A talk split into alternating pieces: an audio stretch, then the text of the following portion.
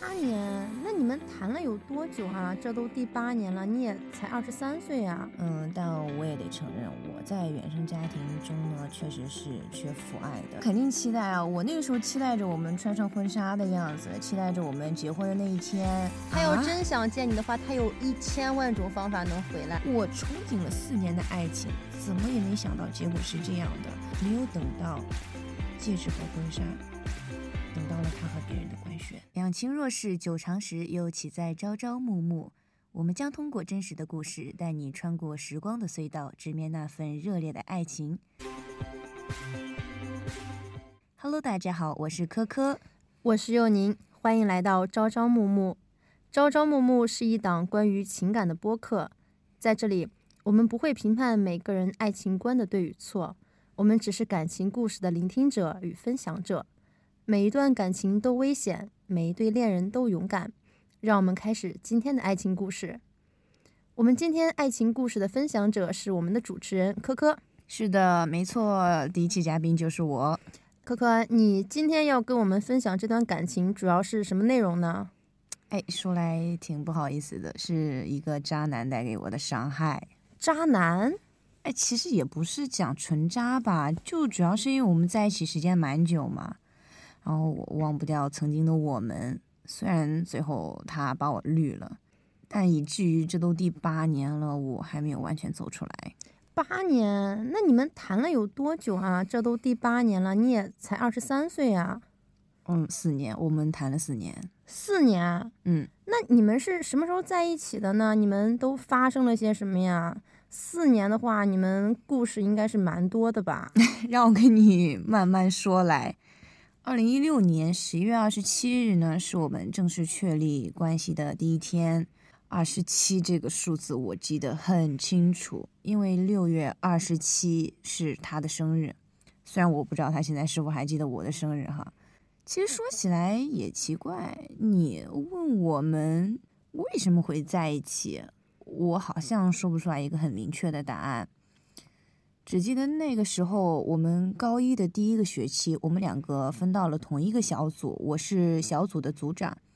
当时其他组员呢，也并不怎么喊我的名字，都是喊我组长。他也跟着大家喊我组长。就后面我们即使是重新分组了，他依旧 喊我组长。他好像并没有喊过我的名字，或者说对我有什么样的爱称吧，就只是简简单单的“组长”两个字。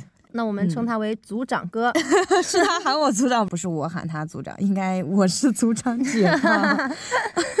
好好好，那这样的话，那我们就称他为男他。OK OK，男他男他。当时小组成员会经常借我的政治书去补笔记嘛，我的成绩在班级里面是属于比较好的，所以才会当上组长嘛。但是他这个人呢，不怎么爱记笔记，我很害怕，因为他一个人，就是我们整个小组的排名都会下降。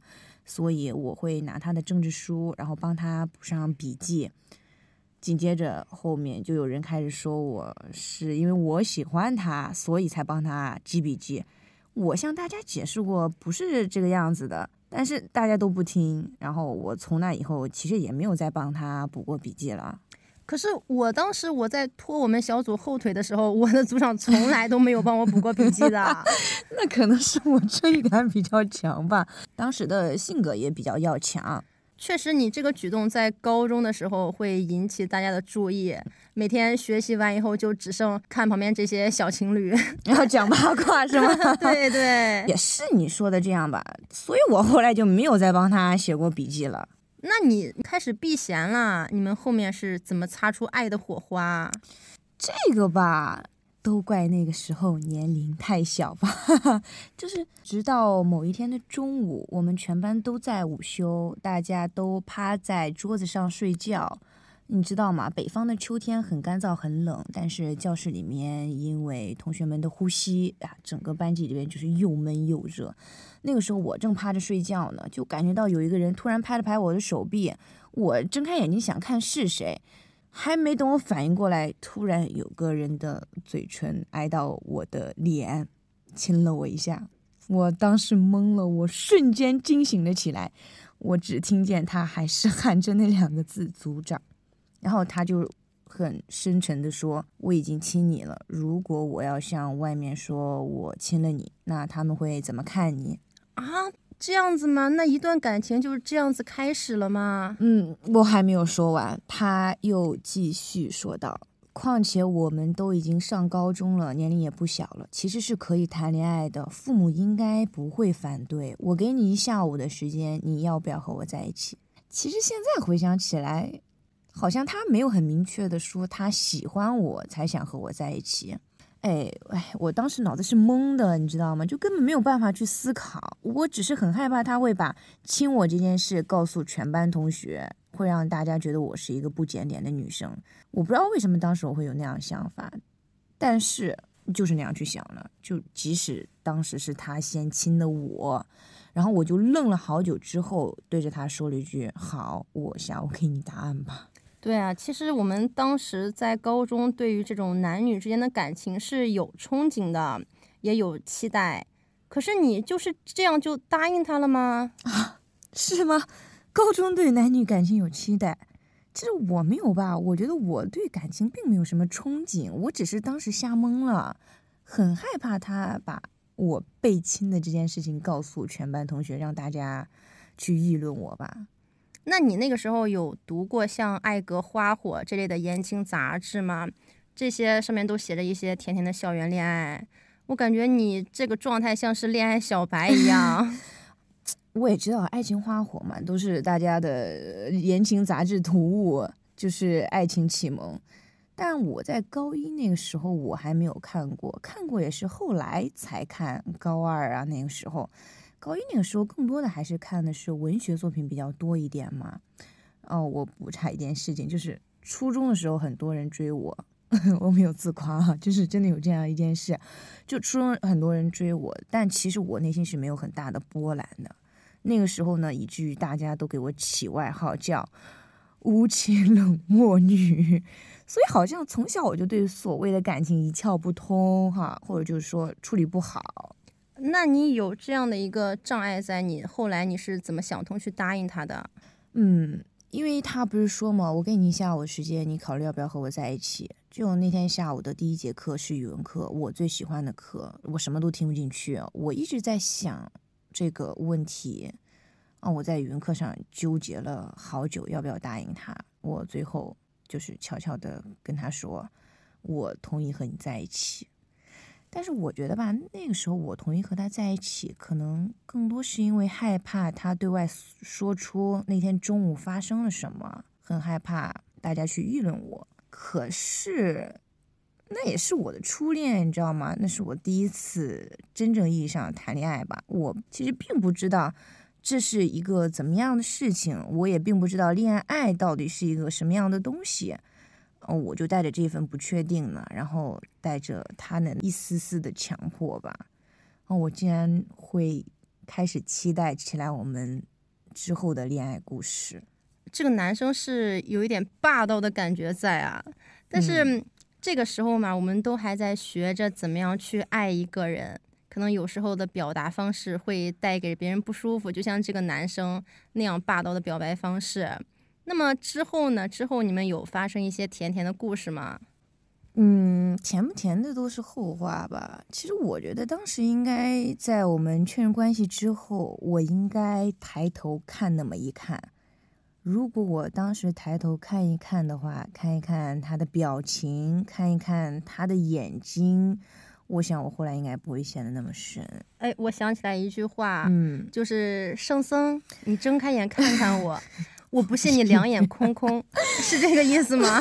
不是啊，肯定不是这个意思啊，就是，哎，怎么说？我们当时一致认为，先不向班里边透露我们在一起了，因为我们很害怕周围的人会发现我们啊，老师会发现我们，因为我们是河南的高中生，我们肯定是会被通报批评的，因为是属于早恋嘛，所以我们只是低调行事，不会拉手，也不会有任何亲密的行为。然后呢，嗯，我想说一个事，就是我们确认关系之后没多久嘛。就是有一场大考，我平常是一个不太会考虑别人感受的一个人，但是呢，在那场大考之前呢，我竟然开始担心起他了。比如说，担心他中性笔会不会不够用，我会到他的考场，把我所有的中性笔笔芯全部给他，然后又从他的考场仓皇的逃出来，因为我很害怕同学们知道我们是什么关系，我也很害怕监考老师会不会看出什么端倪。那场考试从头到尾，我的脑子里想的全部都是他。哎，果不其然，后来考试成绩出来了。我从之前的年级前一百名一下子跌到了年级五六百名，我当时很诧异，也很慌张，我不知道该怎么去面对这样一件事情。紧接着，班主任就 找到了我，问我这次考试为什么会是这个样子。我肯定不能跟他说实话呀，我就说因为我心情不好，我跟之前的初中同学有点矛盾。那天我向老师撒了谎，我也对自己撒了谎。紧接着后来的次次考试吧，我的成绩就再也没有上去过，甚至就是成为了班里的倒数。但是他的成绩却一直保持在一个不错的排名吧，两百名左右吧。那那个时候我还没有看清楚，我还是沉浸在所谓的甜蜜爱情当中，丝毫没有认识到事情的严重性。然后那个时候，班里边也已经开始有谣言说我们在一起了。就算没有在一起，我们也是肯定相互喜欢的那种谣言吧？对啊，我也感觉那个时候你们是相互喜欢的。就像你那么担心他啊，担心中性笔、中性笔芯够不够用，嗯，以及你排名的一个下跌，嗯。但是可能因为这是你第一次恋爱，有点迷失自我了，是吗？哎，是的。哎，你要说。喜欢，喜欢嘛？是的，我喜欢他，他喜欢我嘛？我其实内心是不知道的。然后我前两天在这个微博上看到一个词条，叫做“性缘脑”，就是说，当你看见异性的时候，或者异性靠近你的时候，你会下意识的去思考你们两个会不会发生什么样的故事，会不会恋爱呀？呃，对方给你表白了，你们两个也就自然而然的在一起了。但是。并不是因为真正的相互喜欢才开始的恋爱，我觉得我应该就是属于这一种吧。对我听过这个，我前两天也是看到了，但是我感觉这个问题它不全是自己的问题，跟家庭和社会也有很大关系。我们从小就被教育说不能早恋，所以每当有男生靠近我们的时候，我们就会下意识的去想，他为什么靠近我？他是对我有意思吗？他是想跟我在一起吗？这个时候呢，我们就去想，那我要不要跟他在一起呢？所以当对方表白的时候，你会答应，是因为在你的这个世界里，对方早就表过白，并且你已经答应了。好像，哎哎，经你这么一说，我好像理解的就更透彻，好像确实是这样的哈。嗯，但我也得承认，我在原生家庭中呢，确实是缺父爱的，尤其是父爱这一面，我是被重男轻女的。嗯，那后来呢？后来你们有确定你们是相互喜欢的吗？确定相互喜欢这件事吧，哎，就是有一个，就直到后来有一次，我们班里另一个喜欢他的女生开始处处针对我了，因为那个时候我们还没有对外公开嘛，然后大家又传我们两个的谣言什么的，那喜欢他的女生肯定要开始针对我了，我就对他说了这样一个事情，我把他当成一个倾诉者，告诉他呀，有女生。开始针对我，然后我并不希望他去找那个女生麻烦，但是他还是去找那个女生了。具体的谈话内容是什么我不知道，但是他没有和我提前商量，他向那个女生坦白了，坦白我们在一起了，所以班里也就一下子都知道了我们在一起了。我也没有想到我们的对外关系竟然是在这种情况下公开的。可是那个时候呢，我知道他做了这件事情之后呢，我不知道为什么我的内心居然是一种莫名的感动。但现在回想看的话，好像这是不太妥当的哈。我想，也许从一开始我的感情认知就是存在障碍的吧。没关系，其实每个人都有不同的经历，但也正是这个不同的经历，让我们对待每一件事有不同的态度。其实当时的你已经做出了在那个时候你能够做出最好的决定了。人生不会事事都完美，我们只能说尽全力不让自己后悔吧。嗯，对，说的很好。然后后来不是班里所有人都知道了我们两个人的关系嘛，就有人祝福我们啊啊，同样的有人说我是失足少女。嗯，因为大家都知道了我们的关系了，所以这个时候我们也没有说很刻意的去避嫌。我们开始一起做很多事情，比如说一起去吃饭啊，一起去上体育课呀，一起放学呀。但是我这些话想跟在听我们节目的朋友说，与此同时呢，我就不经意间忽略到了我的好朋友我范达子的感受，因为肯定没有人会愿意去当你们的电灯泡啊，对不对？嗯，然后我就和他们渐行渐远了，在那个时候吧，我失去了很多好朋友。那就是说，在那个时候，因为你的这场恋爱，让你和很多朋友渐行渐远了。就像我们在拥有爱情的同时，也会失去友情。嗯，那这个时候你对他是什么感觉呢？有那种校园恋爱的甜蜜了吗？什么感觉？其实没有一个很准确的词去形容他，但是就是不知道为什么开始。莫名其妙那种喜欢吧，就慢慢开始喜欢和他待在一起啦，喜欢和他一起说话啦，喜欢跟他传小纸条，喜欢帮他接水，喜欢帮他上体育课拿衣服。在这里我插播一个小故事，就后来有一个冬天的下午，在吃完饭回教室的路上，他偷偷摸摸把我带到了一个小角落，没有提前和我商量，然后就直接亲了上来。这是我们第一次接吻，好像也没有很浪漫哈。那我到底喜欢他什么呢？可能真正喜欢他是在我们故事的后边吧。后来呢，也记得很清楚的一天是二零一六年十二月二十七日。哎，同样的还是二十七日，这个数字真的是圣诞节的时候，他送了我一个本子，他说这是日记本。是专属于我们两个人的日记本，因为我是走读生嘛，他是住校生。他说他每天呢还有好多话想跟我说都没有说上，所以说这个日记本呢，他拿到寝室写一天，我拿回家写一天。我们把每天想对对方说的话写下来，然后第二天晚上放学的时候呢，再交到对方手中。我当时很自然而然的就接受了这样的一件事。我就干了，应该会大部分高中女生都会干的一件事吧。在那个本子的第一页，我画上了我们两个穿校服的样子，中间画了一个用虚线连着的纸飞机，后半部分我是空着的。然后画面的最下方呢，我写的是二零一六点一一点二七，紧跟着一个破折号。哎，我知道这个，这破折号和空白，那就是你对你们未来的满满期待，是吗？嗯，空白和破折号就是说你期待能在结婚这一天，然后把这个给补上去，是这个意思吗？对啊，我我肯定期待啊，我那个时候期待着我们穿上婚纱的样子，期待着我们结婚的那一天，我期待着我们未知的未来。那个本子的样子，现在我都记得很清楚。后来在高中三年呢，我们又陆陆续续写了两个本子，一共三个本子，每个本子都有半本清华字典那么厚。然后后来也只是过了一个学期而已嘛，那肯定都是我们要面临的文理分科了。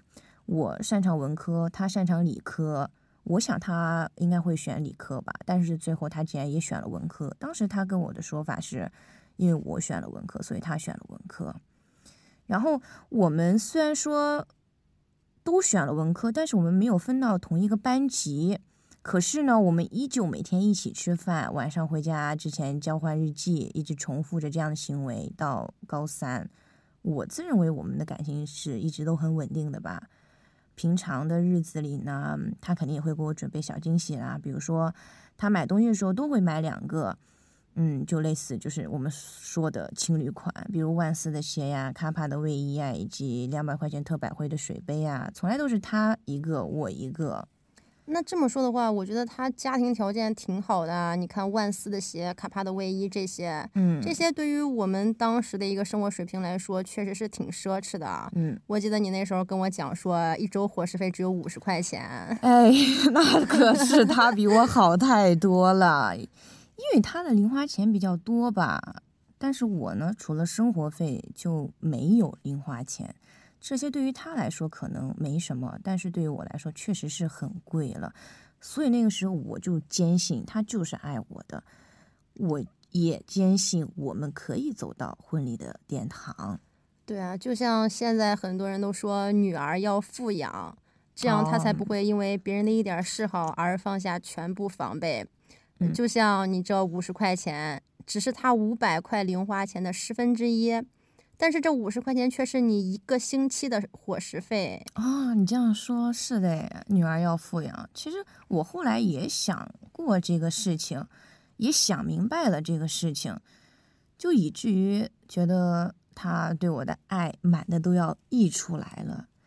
但是，我要讲但是了。高三那年吧，我不知道为什么，我能很明显的感觉到他对我的感情不如从前了。我们的日记本从每天的一页或者半页，到开始只写一行或者两行。他对我说是因为学业紧张，但是回到寝室后，他从来不做作业的。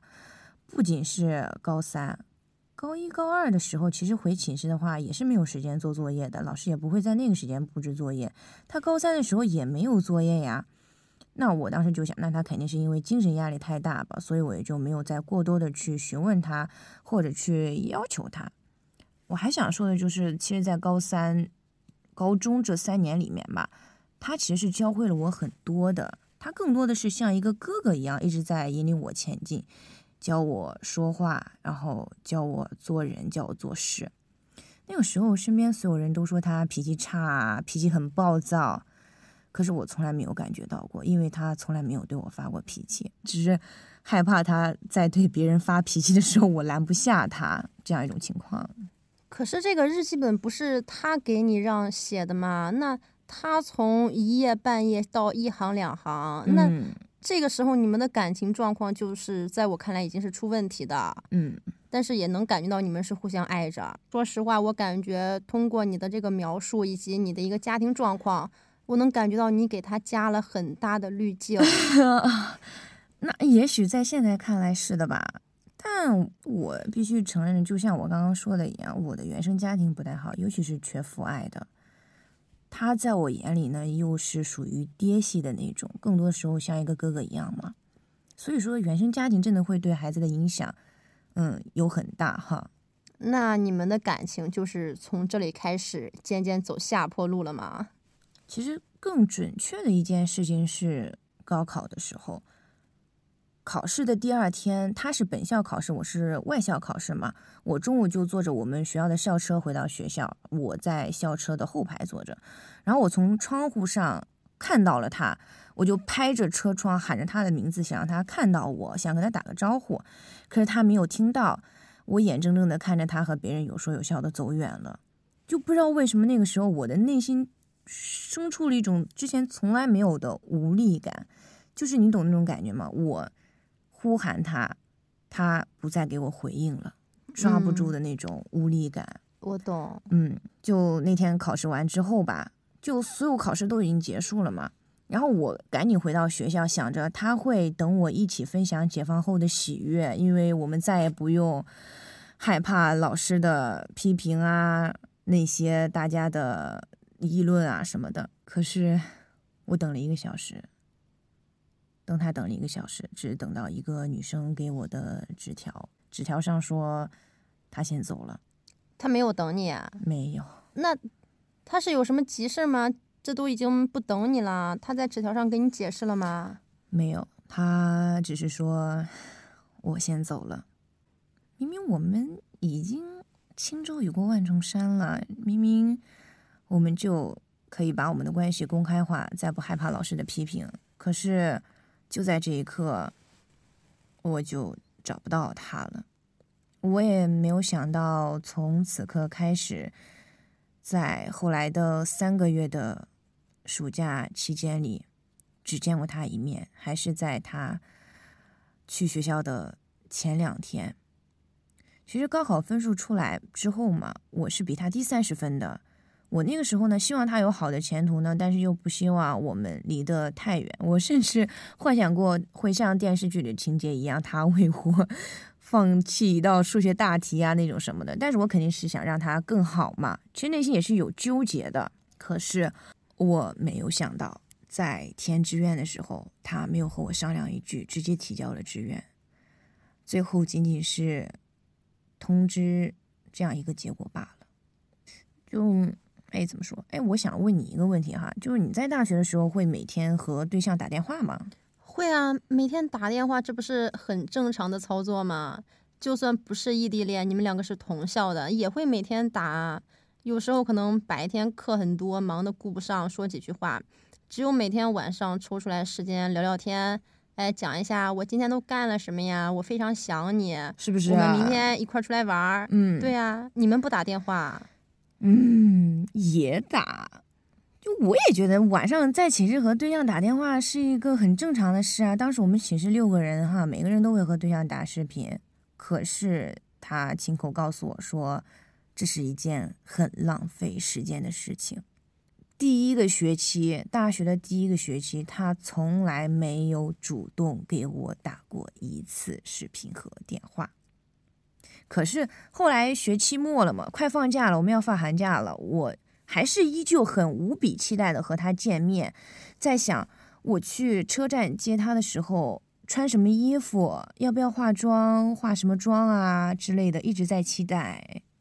你这个我就突然想起来《小王子》里面的一句话，嗯，他说：“如果你在下午四点钟来，那么从三点钟开始，我就开始感觉到很快乐。时间越临近，我就越来越快乐。”对，哎，这句话具象化了，就是这样的。所以我放假前一个月一直处于期待的心情，就想着马上就可以见到他了嘛。但是圣诞节那天，他突然给我打了电话。唯一一次主动给我打了电话，我那天既惊讶又很惊喜。我问他：“你不忙了吗？”他告诉我说：“班级出来团建了。”然后你知道吗？那个时候我们打视频都用 QQ 电话打，那个画质真的很感人。对，嗯，我看见他手里当时拿着一个银环状的东西，圆圆的，然后细细的，我以为他要跟我求婚啊！我当时都快哭出来了，你知道吗？嗯。但是后来才看清楚，那是易拉罐上的铁环。紧接着，他跟我说他不回家了，他家里边破产了，回家的机票钱都没有了。哇！我当时脑子嗡的一下炸开了，我都听不清他后面说了什么，只是依稀听到说他要打工啊这些词什么的。可是我。真的期待了很久要见他耶！我当时的计划是放假就带他见父母的。哎，心里这种落差感吧，就虽然听到这个消息之后，两周之内我不知道该怎么去安慰他呀，或者说怎么去消化这件事情，我。就开始四处去借钱，想着去可以凑够往返的机票钱。可是你也知道嘛，我的家庭条件不是特别好，我的生活费也是有限。那个时候又是正值大学生放假呀、春运啊，机票钱比平常都贵好多。我最终还是没有借够来返的机票钱。我那个时候真的很恨，你知道我恨什么吗？我恨自己为什么是一个穷人。那个时候去打工兼职也来不及，寒假就一个月，没有老板会提前预支你一个月的工资，所以你知道吗？后来我在大学三年里边一直在兼职，害怕自己没有积蓄，应付不了这种情况。但那个时候，他也很执意的告诉我说，他就是不回家，就是要在海南那边待着。他家破产，他回不了家，嗯，他不想见你。他要真想见你的话，他有一千万种方法能回来，哪怕火车硬座，他扛着火车他也能回来。嗯，他就是不想见你，是这样的吗？对，哎，你要是说的话，也是，就寒假的时候嘛，他不留在海南打工嘛，然后他选择在一个奶茶店打工，我们每天的聊天就只有早上一句早安，晚上一句晚安，中间再没有多余的话。我问他：“你真的这么忙吗？连上厕所的时候、吃饭的时候都不能回我个消息吗？”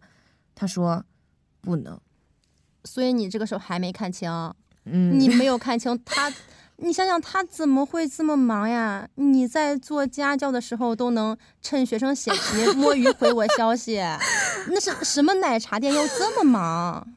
可是我那个时候也就才十八岁而已。嗯，是。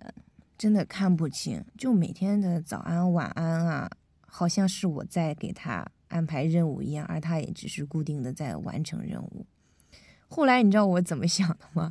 嗯，我想是不是因为他真的太累了，家庭又遭遇变故，所以我对他来说是一个累赘。我 觉得，我觉得我不应该这么无理取闹，所以我就再也没有继续追问，或者说要求他给我发信息。可是我后来真的实在受不了了，我跟他说，这样的话，那不如我们先暂时分开好了。我不想成为你的负担，我不想成为你的压力。我想，我们先分开一段时间，让你调整好状态再继续。说来也像一个小丑，你知道吗？在本不该回复我信息的白天，他回复了我，好。所以你这个时候还是没有看清，你爱的只是你心里的那个他，只是高中时候的那个他，而不是现在的这个他，你知道吗？恋爱脑了，恋爱脑了。对，就是这个时候你给他加的那层厚厚的滤镜，不仅是让你看不清他，更是让你看不清你们这段关系。现在回想起来，确实是这样的。可是四年的感情，哈，我真的无法去理性。那后来呢？后来我就一直等他在调整好状态嘛，等他调整好状态，然后再等他回复我信息。中间我有问过他，你现在怎么样了？心情好点了吗？可是他从来没有回复过我。我想，那估计肯定是因为他还没有调整好吧。再后来，是二零二零年五月二十号，他和另一个女生官宣了啊。就还是当时的高中同学给我发信息问我什么情况啊？因为大家都知道我们谈了很久嘛，然后大家都知道他官宣了，唯独我不知道。那天我不知道接到了多少个电话，所有人都在劝我说：“哎呀，不要冲动，不要分手。”可是冲动的是我吗？此时此刻，我只是一个局外人而已吧。对我。我疯了似的给他打电话，打了整整十八个，他不接，或者说直接挂断，然后我就一直打，一直打，最后打到他接了。那是他第一次用普通话跟我说话，语气冰冷的，让我感觉我好像打错了电话，找错了人。就到现在，我都不知道为什么结果会是这样，为什么会有这样的结果。我那天不知道哭了多久。后来的四年里，我也不知道我梦到过他几次。我只知道现在是二零二三年十二月二十七日，我还没有走出来。后来，其实二零二一年新年的时候，他主动加过我微信，跟我说他要从海南回来了。我那个时候内心其实是很开心、很期待的，我期待我们的重逢。但是当他告诉我说那一次唯一一次的主动给我打电话，班级在团建，他和一个女生喝醉了酒，在床上脱了衣服躺着，但是什么事情都没有发生，哼，因为他脑子里想的全都是我，哼。听完之后，我内心无比恶心，我沉默了好久，依旧无比恶心，然后我就。猛的一下就惊醒了，你知道吗？回想起来，发现一切其实都是有迹可循的。就像你说的，是我给他的滤镜让我看不清他，看不清这段感情。我憧憬了四年的爱情，怎么也没想到结果是这样的。